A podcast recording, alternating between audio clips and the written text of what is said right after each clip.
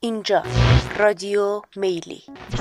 شما به کتاب قلعه حیوانات فصل اول گوش می‌دید.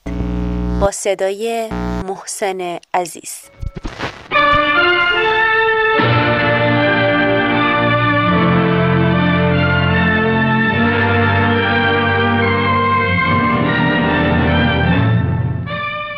یه توضیح کوچولو میدم بعد میریم سراغ کتاب.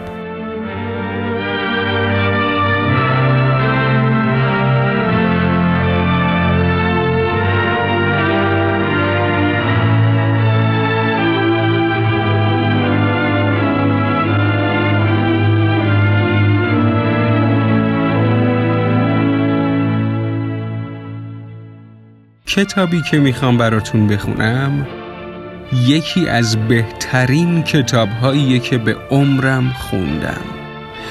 و به نظرم این کتاب رو همه باید خونده باشن. چه بهونه ای میاری برای این که این کتاب رو نمی‌خونی؟ همه بهونه ها تو بریز دور. من برات می‌خونم. تو فقط گوش بده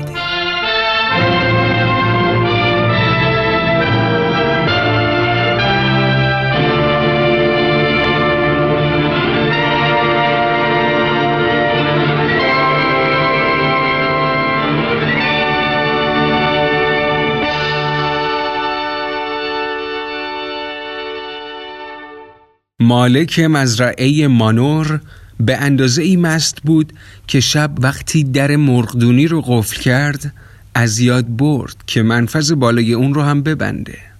تلو تلو خوران با حلقه نور فانوسش که رقص کنان تاب می‌خورد سراسر حیات رو پیمود.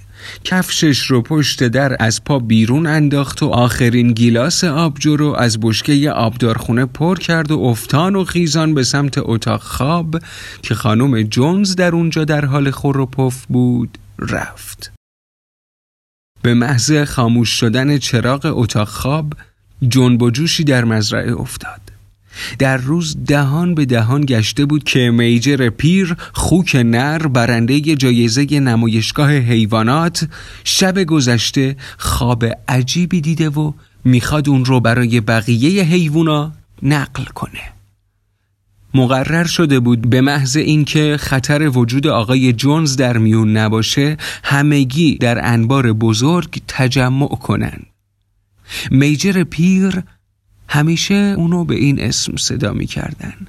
گرچه به اسم زیبای ولینگدن در نمایشگاه شرکت کرده بود اونقدر در مزرعه مورد احترام بود که همه حاضر بودن ساعتی از خواب خودشونو وقف شنیدن حرفای اون بکنن در یک سمت طویله بزرگ در محل مرتفع سکومانندی میجر در زیر فانوسی که به تیر آویزون بود روی بستری از کاه لمیده بود. دوازده سال از عمرش می‌رفت و اخیرا کمی تنومند شده بود. معهازا خوک با عظمتی بود و با اینکه دو دندان نیشش هیچگاه کنده نشده بود ظاهری مهربون و مجرب داشت. دیری نپایید که سایر حیوونا به تدریج اومدن و هر دسته به شیوه خاص خودش در محلی قرار گرفت. اول سگا بلوبل جسی و پینچر اومدن و بعد خوک که جلوی سکو روی کاه مستقر شدن. مرغها روی لبه پنجره نشستن و کبوترها بالزنان بر تیرهای سقف جا گرفتن. گوسفندا و گاوا پشت سر خوکا دراز کشیدن و مشغول نشخار شدن. دو اسب عرابه باکسر و کلوور با هم آهسته وارد شدن. سمهای بزرگ پشمالوی خودشون رو از ترس اون که مبادا حیوان کوچیکی زیر کاه پنهون باشه با احتیاط رو زمین میذاشتن. کلوور مادیانی بود فربه و میان سال. با حالتی مادرانه که بعد از به دنیا اومدن چهارمین کرش هرگز ترکیب و اندام اولیش رو باز نیافته بود. باکسر حیوان بسیار درشتی بود بلندیش 18 دست بود و قدرتش معادل قوه دو اسب معمولی. خط سفید رنگ پایین پوزش به او ظاهر احمقانه ای داده بود. و حقیقت مطلب این که در زمره زیرک های درجه یک نبود. ولی به دلیل ثبات و نیروی فوقلادهش در کار مورد احترام همه بود. بعد از اسبها موریل بز سفید و بنجامین اولاق وارد شدند. بنجامین سال خورده ترین و بدخلق ترین حیوان مزرعه بود. کم حرف می‌زد و اگر سخنی می‌گفت تلخ و پرکنایه بود. مثلا می‌گفت خدا به من دوم عطا کرده که مگس ها رو برونم. ولی کاش نه دومی داشتم و نه مگسی آفریده شده بود. بین همه حیوانای مزرعه اون تنها حیوانی بود که هیچ وقت نمیخندید. و اگر علت رو میپرسیدن می‌گفت چیز خندهداری نمی‌بینم. معزالک بی اون که نشون بده به باکسر ارادتی داشت. این دو یک شنبه ها رو بی اون که حرفی بزنن در کنار هم تو چمنزار پشت باغ میوه به چرا میگذروندن؟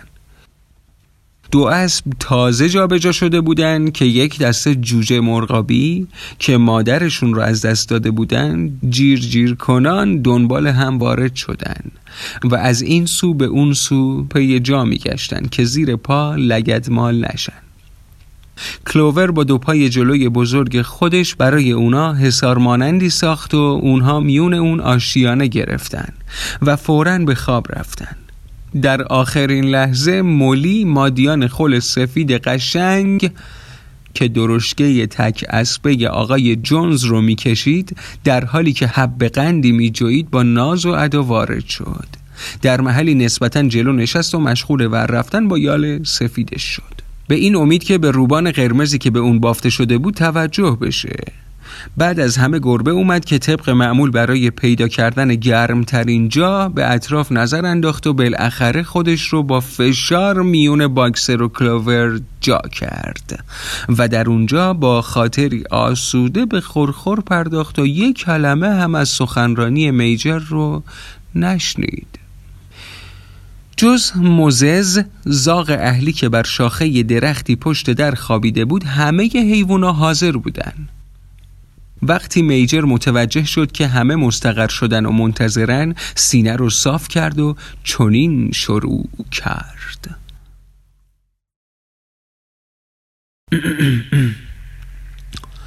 رفقا همه راجع به خواب عجیبی که شب قبل دیدم شنیدید. راجع به خود خواب بعدا صحبت می کنم مطلب دیگری هست که باید قبلا بگم. فکر نمی کنم رفقا که من بیش از چند ماهی بین شما باشم و حس می کنم موظفم تجاربی رو که به دست آوردم پیش از مرگ با شما در میون بذارم. من عمر درازی کردم و در طویله مجال بسیاری برای تفکر داشتم و تصور می کنم نمی‌تونم ادعا کنم که به اندازه هر حیوان زنده ای به ماهیت زندگی در این عرصه دنیا آشنایی دارم. در این زمین است که می‌خوام با شما صحبت کنم. رفقا ماهیت زندگی از چه قراره؟ باید اقرار کرد که حیات ما کوتاه پرمشقت نکبت باره به دنیا میاییم جز قوت لایموتی نداریم و از بین ما اونا که قادر بکاریم تا آخرین رمق به کار گمارده میشیم و به مجردی که از حیز انتفاع بیفتیم با بیرحمی تمام قربانی میشیم. هیچ حیوانی در انگلستان مزه سعادت و فراغت رو از یک سالگی به بالا نچشیده. هیچ حیوانی در انگلستان آزاد نیست. زندگی یک حیوان فقر و بردگیه. این حقیقتی است غیر قابل انکار. آیا چنین وضعی در واقع لازمه نظام طبیعته؟ آیا این به این دلیله که این سرزمین اونقدر فقیره که نمی‌تونه به ساکنینش زندگی مرفهی عطا کنه؟ رفقا نه. هزار مرتبه نه. خاک انگلستان حاصلخیز و آب و هواش مساعده. و استعداد تهیه مواد غذایی فراوون برای تعدادی خیلی بیش از حیواناتی که اکنون در اون ساکنن داره. همین مزرعه ما می‌تونه از دوازده اسب بیست گاو و صدها گوسفند نگهداری و پذیرایی کنه طوری که همه اونها در رفاه به سر ببرن. چنان رفاهی که تصور اون هم در حال حاضر از ما دوره. پس چطوره که ما با این نکبت زندگی می‌کنیم؟ علتش اینه که تقریبا تمام دسترنج کار ما به دست بشر رو بوده میشه. آره رفقا جواب تمام مسائل حیاتی ما در یک نکته نهفته است و این نکته به یک کلمه بشر خلاصه میشه. بشر یگان دشمن واقعی ماست. بشر رو از صحنه دور کنید ریشه گرسنگی و بیگاری برای ابد خشک میشه. بشر یگان مخلوقیه که مصرف می‌کنه و تولید نداره. نه شیر میده نه تخم می‌کنه. ضعیفتر از اونه که گاواهن بکشه و سرعتش در دویدن به حدی نیست که خرگوش بگیره. که ارباب مطلق حیوانه. اونه که اونها رو به کار میگماره. و از دسترنج حاصله فقط اونقدر به اونها میده که نمیرن و بقیه رو تصاحب می‌کنه. کار ماست که زمین رو کشت می‌کنه و کود ماست که اون رو حاصل خیز می‌کنه. با این وصف ما حیوونا صاحب چیزی جز پوست خودمون نیستیم. شما ای گاوایی که جلوی من ایستادید. سال گذشته چند هزار گالون شیر دادید و بر سر اون شیر که باید صرف تقویت گوساله های شما می‌شد چه اومد؟ هر قطره اون از حلقوم دشمنان ما پایین رفت. شما ای مرغا در همین سال گذشته چقدر تخم کردید و چند تای اون جوجه شد؟ بقیه تمام به بازار رفت تا برای جونز و کس و کارش پول بشه. و تو کلوور چهار کره ای که بایستی سر پیری اسای دست و سبب نشاط خاطر تو باشن کجا همه تو یک سالگی فروخته شدن و تو دیگه هرگز اونها رو نمی‌بینی. در ازای چهار کره و جون کندن دائم تو مزرعه جز جیره غذا و گوشه طویله چی داشتی؟ تازه نمی‌ذارن این زندگی نکبتبار به حد طبیعی خودش برسه. از لحاظ خودم شکایتی ندارم که من از خوشبخت ها بودم. دوازده سال عمر کردم و متجاوز از چهارصد طوله اووردم زندگی طبیعی هر خوک همینه. اما هیچ حیوانی نیست که بالاخره از لبه تیغ رهایی پیدا کنه. شما طول خوک های پرواری که جلوی من نشستید در خلال یک سال همه روی تخته سلاخی زجتون به عرش میره. این مصیبت بر سر همه ما گاوها، خوکها، مرغا، گوسفندا همه همه همه خواهد اومد. حتی اسبا و سگا هم سرنوشت بهتری ندارن. تو باکسر. روزی که عضلات نیرومندت قدرت خودش رو از دست بده جونز تو رو به سلاخی میفروشه تا سرت رو از تن جدا کنن و برای سگهای شکاری بپزن تازه سگا هم وقتی پیرشن جونز آجوری به گردنشون میبنده و در نزدیکترین برکه غرقشون می‌کنه بنابراین رفقا آیا مثل روز روشن نیست که تمام نکبت این زندگی ما از ظلم بشری سرچشمه گرفته؟ بشر رو از میون بردارید و مالک دسترنج خودتون بشید. فقط از اون به بعد می‌تونیم آزاد و ثروتمند بشیم. چه باید بکنیم؟ بسیار ساده است. باید شب و روز جسمن و روحن برای انقراض نسل بشر تلاش کنیم رفقا.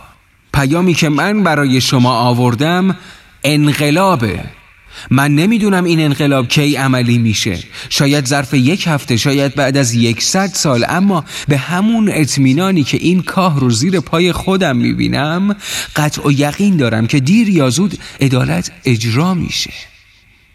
رفقا این مطلب رو در بقیه عمر کوتاهتون مد نظر داشته باشید.